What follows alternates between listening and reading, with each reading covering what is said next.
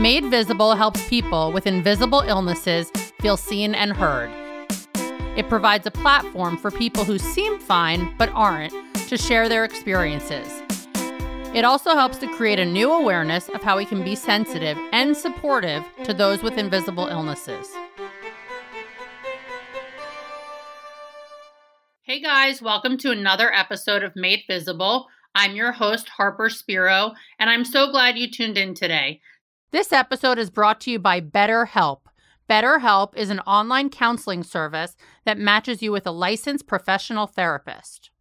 Today's guest is someone who has been really public about his experience with anxiety and how he manages it. Quentin Vennie is a celebrated wellness expert and the author of the best selling memoir, Strong in the Broken Places. Welcome, Quentin. Thank you so much for having me. How are you? I'm good. I'm so happy to have you here. As we were discussing before we recorded, I discovered you on Periscope, which I assume many of my listeners don't even know what it is.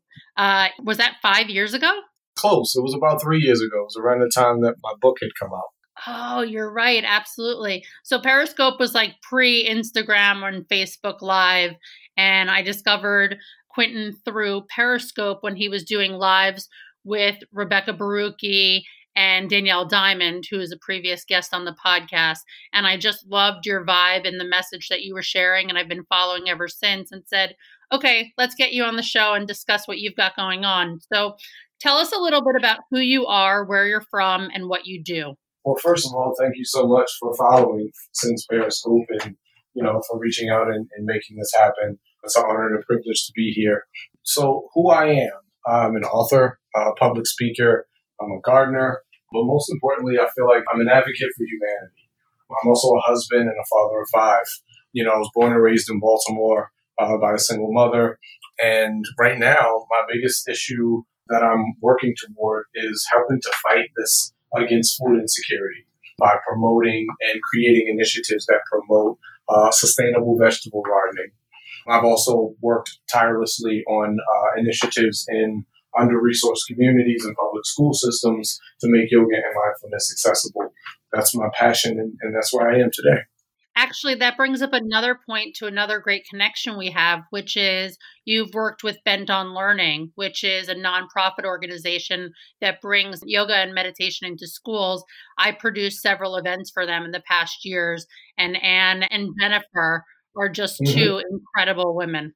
It's incredible how that whole thing came about because Anne found me on uh, on social media, and then ended up coming to my book launch party.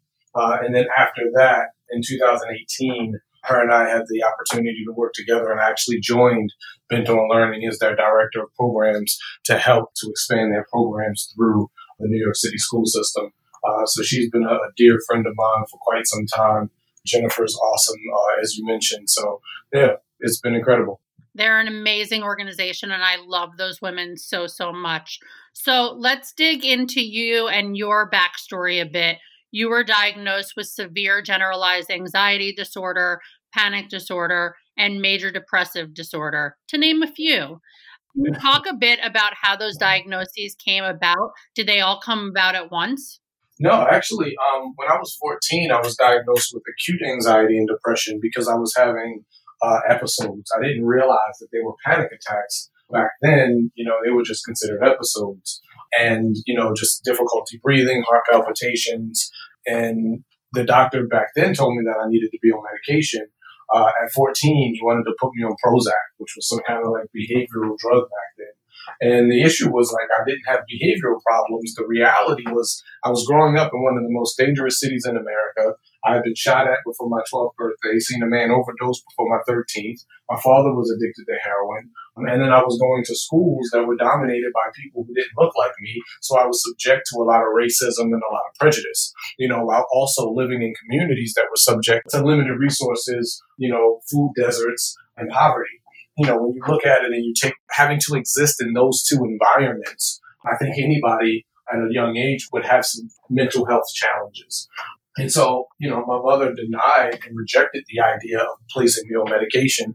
And for the next 12 years, I just tried to figure it out. You know, society had deemed my death and demise by 21 when I say society, I also mean like school guidance counselors and school teachers and people that we're supposed to look up to, you know, were the ones essentially devaluing my life and saying that I would never be successful, would be lucky if I graduated from high school or escaped jail, you know, by the time I was 18 or 21. So I experienced a lot in those years. And when I was 26, I started to experience those episodes again.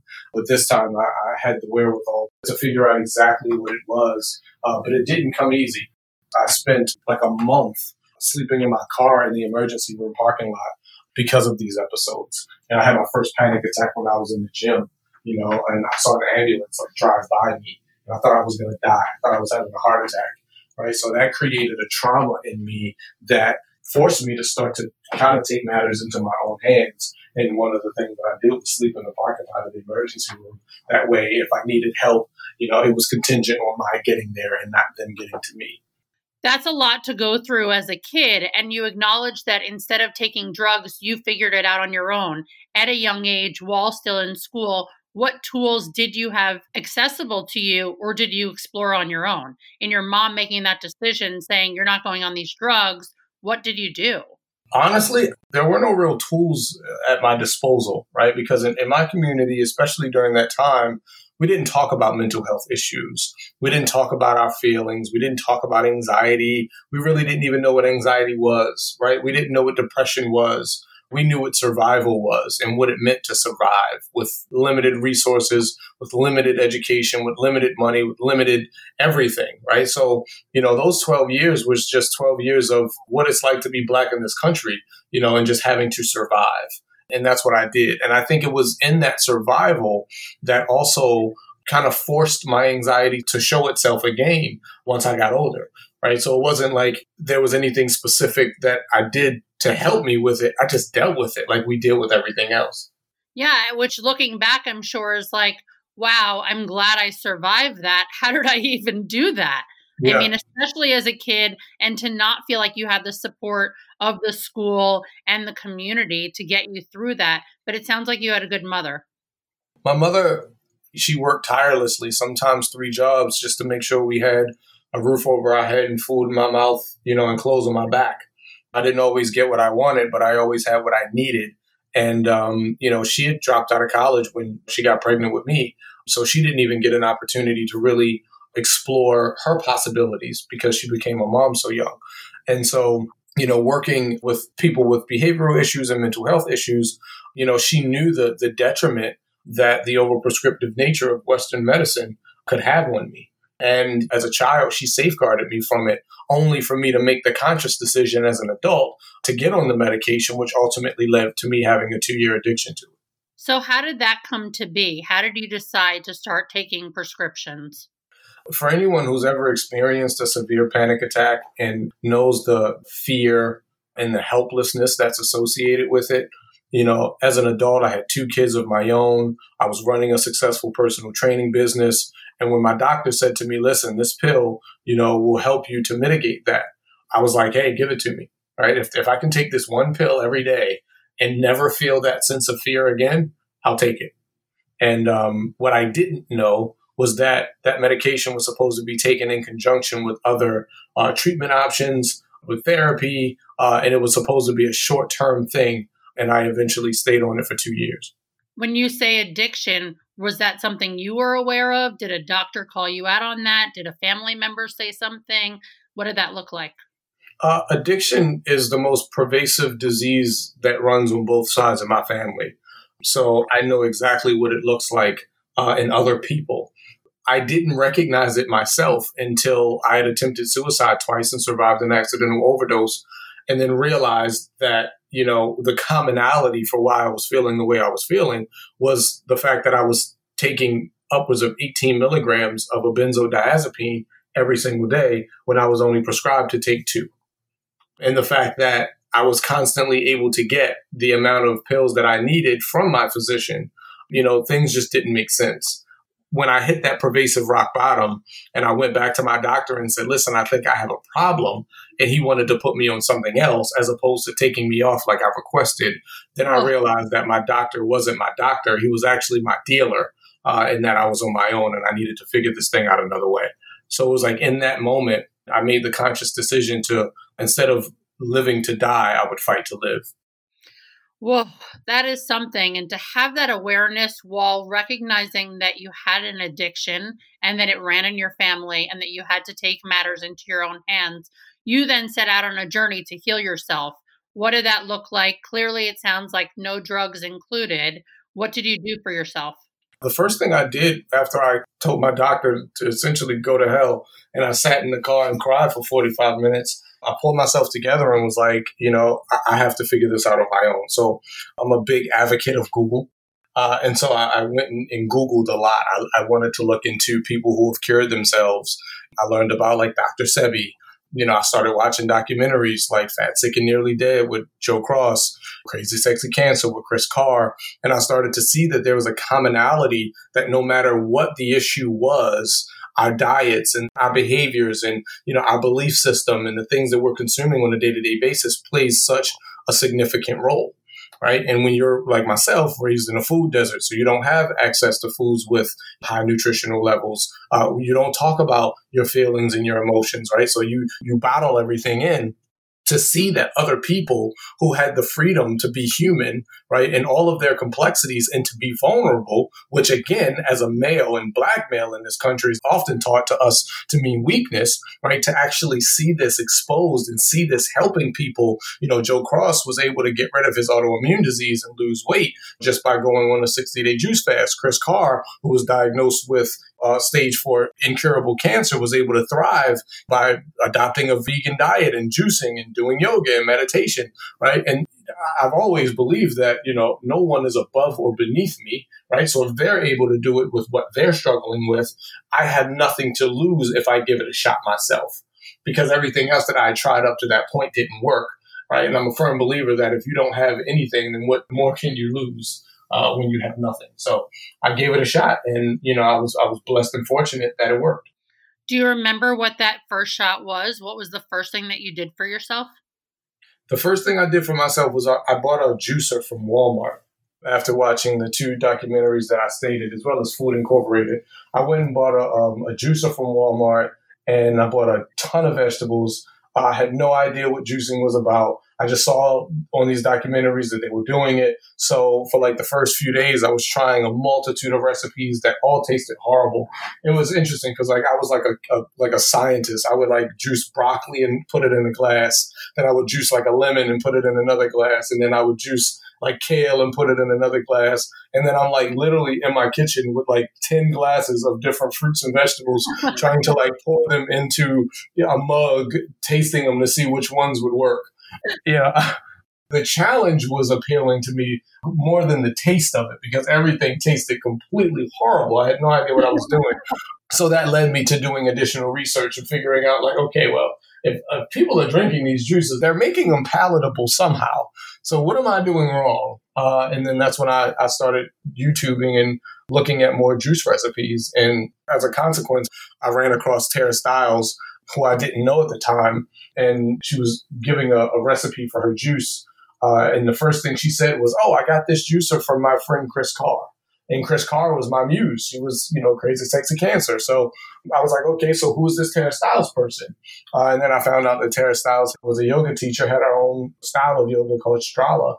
And um, then I started practicing along with her. So now I'm like drinking juices that I love and I'm practicing yoga and I'm doing all of this without leaving the comfort of my home because sometimes that's what anxiety will push you to do. And from yoga, then I discovered uh, meditation, and those three modalities became what I call my trinity of wellness. I love that so much. Kris is one of my total idols. That documentary is incredible. I've seen her speak several times and met her several times, and she's just a gem of a human being. Like, just wow, what she has done for herself and the platform that she has created to help people heal themselves is so huge. And it comes from such a genuine place. There's no like, I'm the expert and you guys are like the little peons. It's yep. really, we're all in this together, which is so, so important in the wellness world. Support for this podcast and the following message comes from BetterHelp. That's Better H E L P, an online counseling service that matches you with a licensed professional therapist. No matter where you are in the world, BetterHelp lets you schedule video and phone sessions with your therapist or even text them. Not only is it convenient, but it's also affordable. BetterHelp's therapists specialize in many different issues from depression, stress, anxiety, relationships, self esteem, and more. I've talked with many guests about the importance of therapy, and it's something I believe everyone can benefit from. It's so valuable to be able to talk to someone with an informed outsider's perspective. With BetterHelp, you can have these conversations at your own pace through a secure online platform and with a counselor you love and who gets you. It's not self help, it's BetterHelp. Made Visible listeners can get 10% off their first month of BetterHelp by visiting betterhelp.com backslash made visible. That's better, H-E-L-P dot com slash made visible. And now back to the show. So you mentioned your trinity of wellness, yoga, meditation, and juicing. Were there other people in your life, family, friends, who were along for the ride with you? Were they supporting you? The major support that I had during that time was from my mom she was the person that brought me. Uh, she purchased me my first yoga mat when I told her I wanted to do yoga. She didn't criticize it. She knew how bad my disorder was. She didn't know how bad my addiction was. Uh, she had come to my house on many occasions, and I couldn't get out of the bed. You know, I locked myself in the bedroom on the floor crying. There was a time where, you know, I was supposed to go to her house one night, and I was too terrified to drive 30 minutes down the highway uh, to get to her home, and she had to you know, end up driving to my house to stay with me because I was afraid to be home alone. So I didn't have much support at that time. It was really something that I needed to do for myself. Um, I was criticized a lot for my addiction, for the way it showed up. So I kept a lot of it to myself and kept it quiet. And then what about when you made this shift? Were you public immediately in sharing that you were, you know, trying things out with your juicing and with meditation and yoga because it sounds like these were not things that were really accessible and talked about in your community. Absolutely not. And interestingly with me i'm, I'm a natural like introverted reclusive person. So the only time people knew about it i mean i had a, a few of my closest friends that i call brothers who was aware of it uh, not to the extent that the general public became aware of it but yeah I, I kept a lot of it just to myself I was ashamed that I was an addict. Um, but once I started to, to find a, a bit more comfort in my story and I started writing about it, people started to inquire and ask questions. Generally, the people that were closest to me only knew or found out when like they would have a cookout or a barbecue and I would come over and I'd have a, a half gallon of green juice while they're drinking, you know, cognac and Heineken. you know, I'm sitting in the corner drinking my half gallon of green juice you know, and they were like, "What what's going on? Like you you seem to have lost your mind." You know, when I adopted a, a vegan diet and I would go to my family functions, you know, and I would bring my own food, and I wouldn't eat the ribs from the grill, and I wouldn't eat the grilled burgers, and I think that's when they started to see that there was a shift happening in my life. But you know, outside of that, like I said, I've, I've always been pretty private. How did you handle that criticism? I've been criticized my entire life it was just another day for me, you know. Um, growing up, I was too white in the black community because I spoke proper. I was told that I spoke white, right? Because I went to school, you know, with predominantly white kids. But then in schools, I was too black, you know, I was told that I was too urban and too hood and I was a thug and a derelict. So as far as my identity matching someone else's expectations, that was gone for me a long time ago. So I could deal with the criticisms and the critiques and the laughs and the jokes. It was nothing because at the end of the day, when it comes to health, we either pay for it now or we pay for it later. And I was investing in my health and it was making me feel better. And there was nothing that anyone could tell me or, or say to me that would prevent me from feeling as incredible as I was. Amen to that. I love hearing that so much because you realize that you had to take your health into your own matters. And no matter what anyone said, you knew what you needed to do for you. Absolutely. I would often say, like, you don't know what it's like to be hooked up to those machines in that hospital. You don't know what it's like to sleep in your car at 11 o'clock until 6 in the morning every night. You don't know what it's like to have these doctors poking and prodding and giving you all kind of medications and treating you like a lab rat. It's like you don't know what this feels like, right? So if you want to continue to live your life and do the things that you're doing, then so be it. But don't get mad at me when I choose not to. Yeah, absolutely. Well, it's interesting because I watched some older videos that you have on YouTube of you and your son Jaden, who's absolutely adorable, by the way. Thank you. Talking about juicing. And mm-hmm. I wonder how do you teach your children about healthy living and the way that you've chosen to live your life in order to manage your anxiety? I lead by example. Like I said, growing up, you know, my father was addicted to drugs. And so he wasn't a role model for me right? And I, have always felt like a son's father should be his superhero.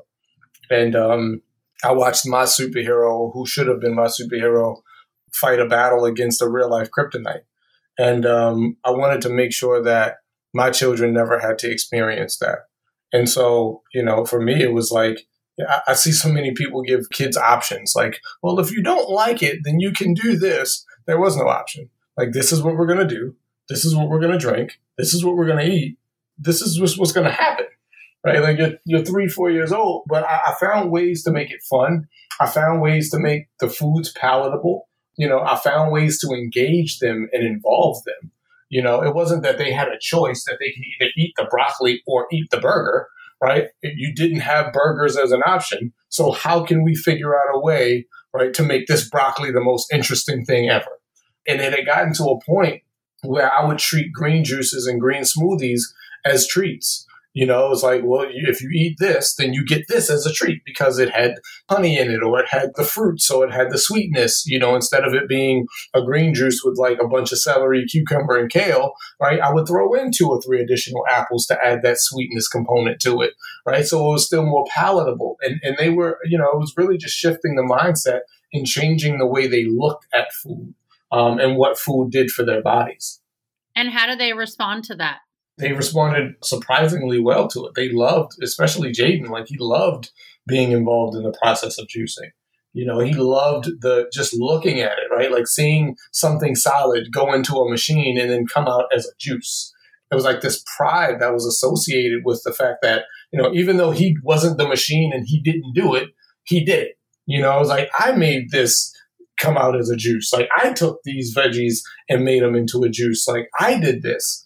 And, and, by doing it and introducing him at such a young age was incredible. I mean, and even today, my oldest son, who's 14, who loves to eat his junk food and his Doritos and all of those types of things, you know, is finding a, a level of appreciation with our home garden to see the way food grows and to taste the difference of how it is coming from your backyard as opposed to a package from a store is really starting to shift and change, you know, the way he's viewing food as well. So, one of the big things that you talk about, especially on Instagram, is about gardening and its benefits for your mental health. Can you talk about how and why it's powerful for you? Gardening, I guess for me, it was like my secret weapon that I wasn't aware that I had when I was going through recovery and I was juicing and I'm doing yoga and I'm meditating, what I didn't factor in at the time was that I also had a small herb garden in my windowsill. I grew rosemary and basil and ginger root and grape tomatoes, and I don't even like tomatoes, but I grew them anyway, right? And um, it was such a beautiful experience. I would talk to my plants like they were they were always there for me. And it was only after I got married, you know, and, and moved into a bigger space, and my wife and I decided, hey, let's get a raised bed and just try some stuff. I really realized how passionate I was about gardening. And then taking into account the fact that I was raised in a food desert, right? And I was raised going to supermarkets where the kale looked horrible. You know, all of the greens were like, they didn't look good. The leaves were like hanging over and limp, and you know, stems were browning and it, it just didn't, it didn't look appetizing. And we never knew where our food came from. We didn't have a sustainable food source. So once I started like really getting back into gardening a few years ago, it was really eye opening, you know, just returning back to the earth from which I came, returning back to the land that my ancestors worked and never had a chance to own. You know, like just really having my hands in dirt and in Mother Nature uh, reminded me of my role in this world. You know, of the role that we all as human beings play, the small role that we play in this ecosystem called life. And even looking at the scientific proof that suggests that certain soil types, like getting into your skin, actually helps the same way that an antidepressant does. It changes your mood. You know, yoga, I, I often say that, you know, gardening is my yoga because it forces you to be mindful to find a level of appreciation for the things that are around you, like the same things that we're sowing seeds and we're cultivating and we're harvesting and we're growing is also nurturing our minds and our bodies, right? So I rely on those plants as much as those plants rely on me. There's a relationship there, right? Like I need them for my survival and they need me for theirs.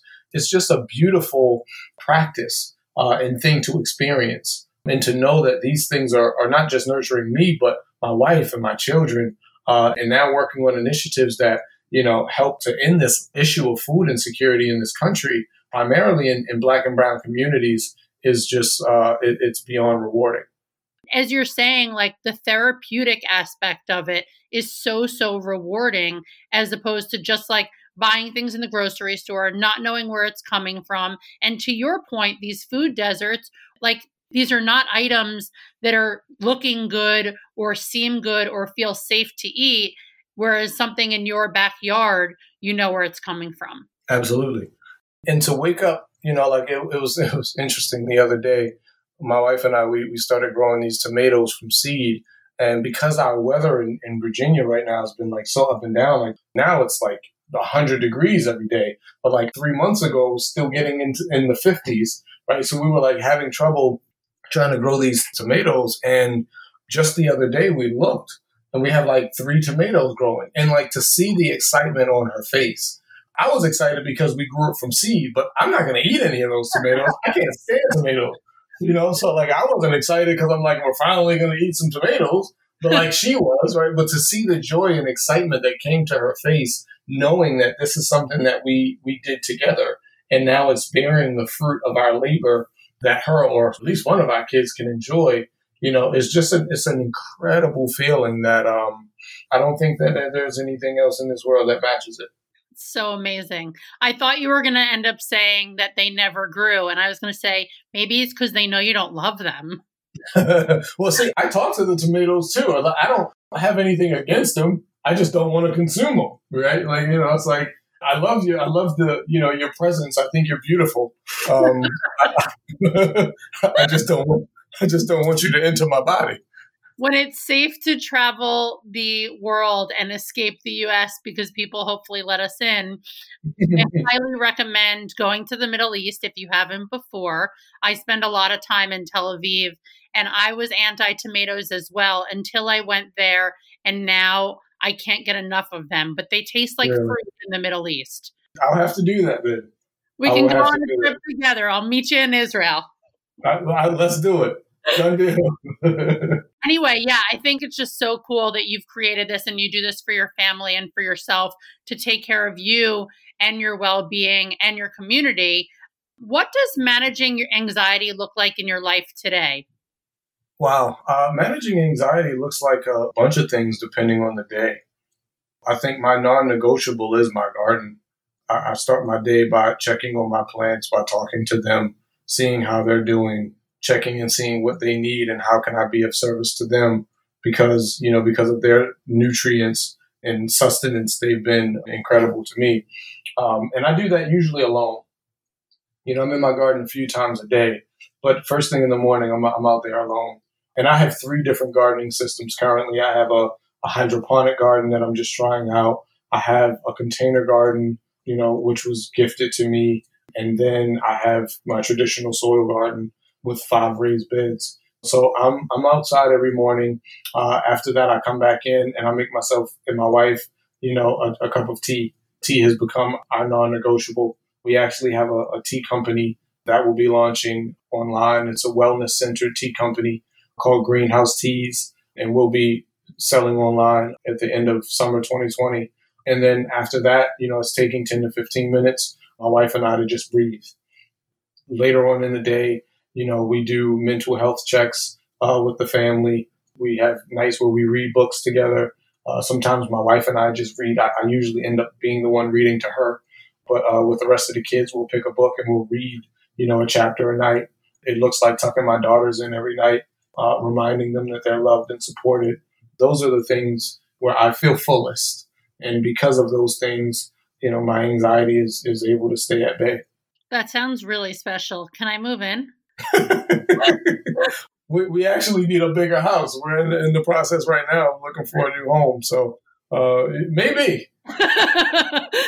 so special, really so special. And I saw your tea post the other day about your love of chamomile tea, and it made me want to dive in and have that same cup of tea at that moment. So I look forward to seeing and trying this tea company that you're building. Congrats on that.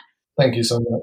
Yeah. So uh, shifting gears a little bit, in early June, you posted on Instagram my experience in anti racism comes from my lived experience as a Black man in America and you noted that you're not an anti racism expert, but you are an expert on health and healing who's holding space for those fighting for an equitable America.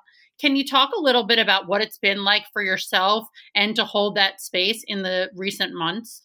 Absolutely. It's, it's interesting that you asked this question. It's a, it's a great question. And it came up in a conversation I was having with a friend of mine yesterday because a, a few weeks ago I ended up in the hospital because of a panic attack a very severe panic attack, mind you. And I think at some point I forgot my role in this fight, right? Everybody has a very specific role that they are designed to play uh, in life, uh, in shifting and challenging and changing society. And I think because I, I am so impacted by the inequities that exist in this in this country, the racism that exists, um, the systemic oppression that exists, you know, I have every right to be angry. And I think I allowed myself to become too angry where I forgot my role. And my role is not to be the person on the front lines. Uh, my role is to be the person healing those that are on the front line. If you think of any war uh, that has been fought in this country or any other country, you, you had some people on the front lines that had guns, they had grenades, they had bombs, they had rocket launchers, they had bulletproof vests, they had on fatigue, they had on helmets, they had on all of these things. And when they got injured, you know, there were people in the in the barracks or back at camp or back at station, you know, that had the antibiotics and the uh, and the morphine and the stitches uh, and the band aids and the gauze, right? And each of those members, although they played a different role, each role was of equal value because without those individuals that had the gauze and the nursing jackets on and, and, the ability to help heal, right? Those on the front lines that were trained to be those types of soldiers, they would have been killed. They would have lost their lives. They wouldn't have had the ability to rest and recover and then fight again. And I think my role has always been to be that healer uh, because I understand the way mental health works. I understand the way the human body works. I understand, you know, health and wellness and well-being and how to create that and sustain that, my anger forced me to become a person that I wasn't trained to be. Right? This doesn't mean that I can't sit back and have an intellectual conversation or a debate about blackness in this country or about race relations or about the oppression that black people have existed in, you know, for generations. But to be one of those people on the front lines, uh, trained, you know, in combat, I am not one of those individuals. And I started to become that.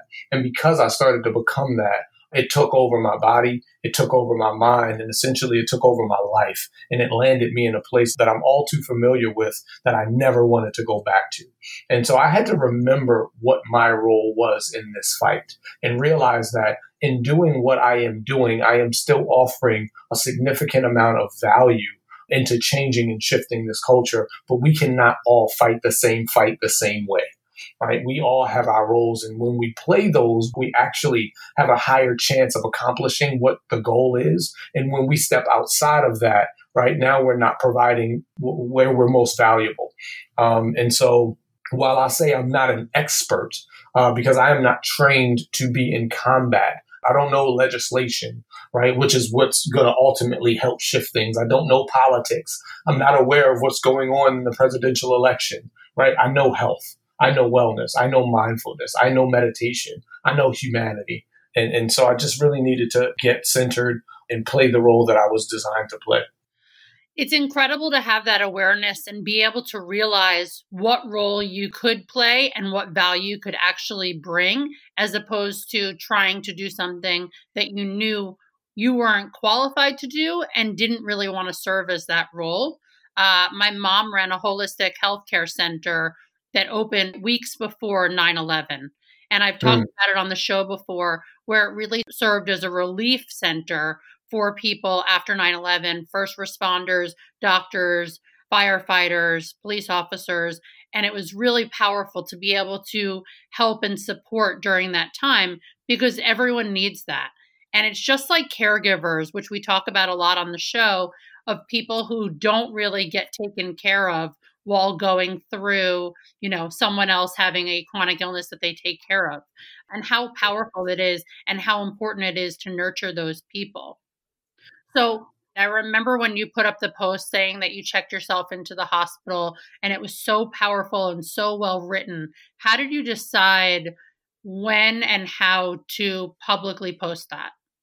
For me, it was, you know, it was a reminder to myself, but I needed it to be a reminder to everyone else too, right? That even in our fight, even in our expertise, we're still human beings, right? And if we're not taking care of ourselves, then there's no way we can take care of somebody else. I'm a firm believer in, in the idea that you can't bless from an empty well. You can only bless from your overflow. And if we're fighting a battle to shift and change culture and society and norms, then we have to be able to fight from an overflow. We can't fight this battle and expect to win when we're all tired and battered and bruised and exhausted. And so, like, I, I felt like I needed to be that reminder, right? You know, I needed to be that person that ran over the hill and got hit with a bunch of bullets and said, okay, it's fucked up over there. Like, we need to readjust our strategy a little bit.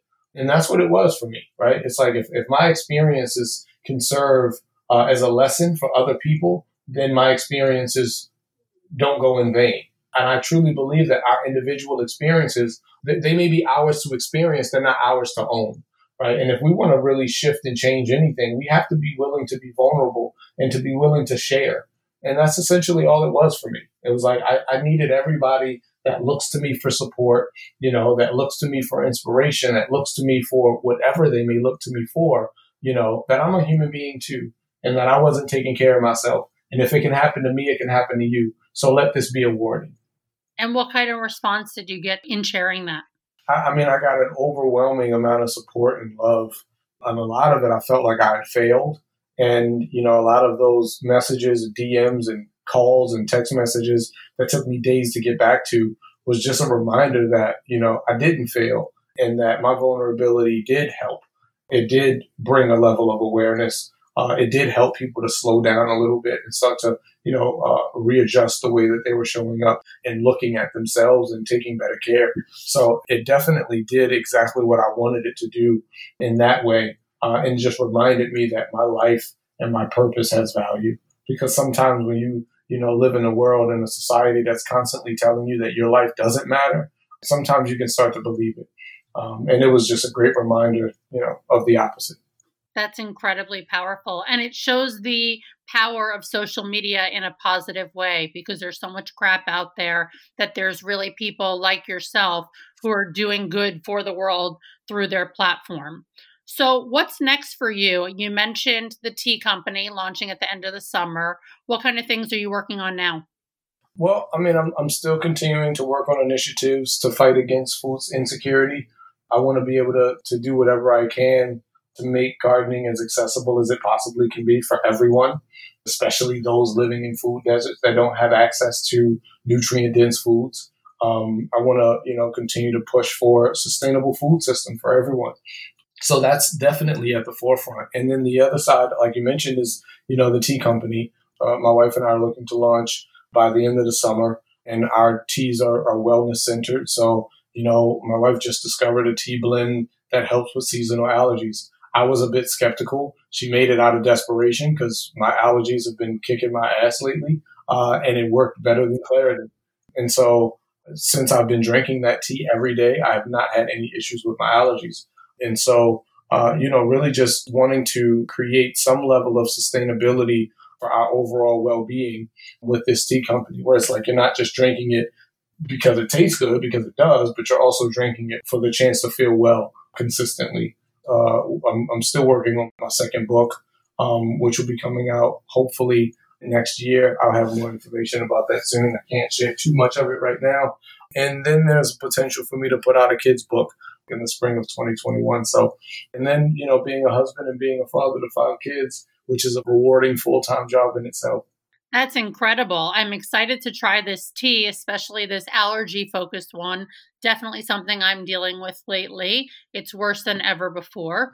And excited for these books that you're working on. So definitely keep us posted and share links with me as they come in. How can people learn more about you and follow you in your work?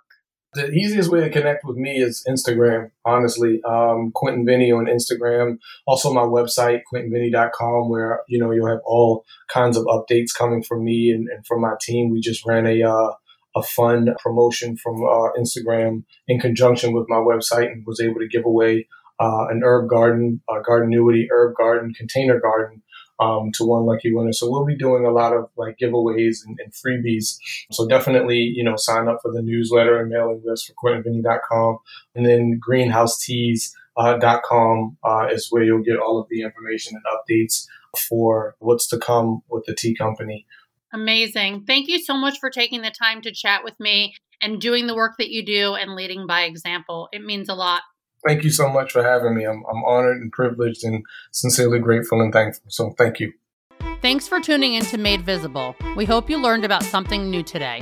If you enjoyed this episode, please take a few minutes to subscribe, rate, and review the podcast on iTunes. We can't do any of this without your support. Visit madevisiblepodcast.com and follow Made Visible Podcast on Instagram. Special thanks to the team who made this possible. Elise Bonebright, the audio editor, Gemma Leghorn, the assistant producer, Dylan Chenfeld for the intro music, and Amanda Gracio for the design.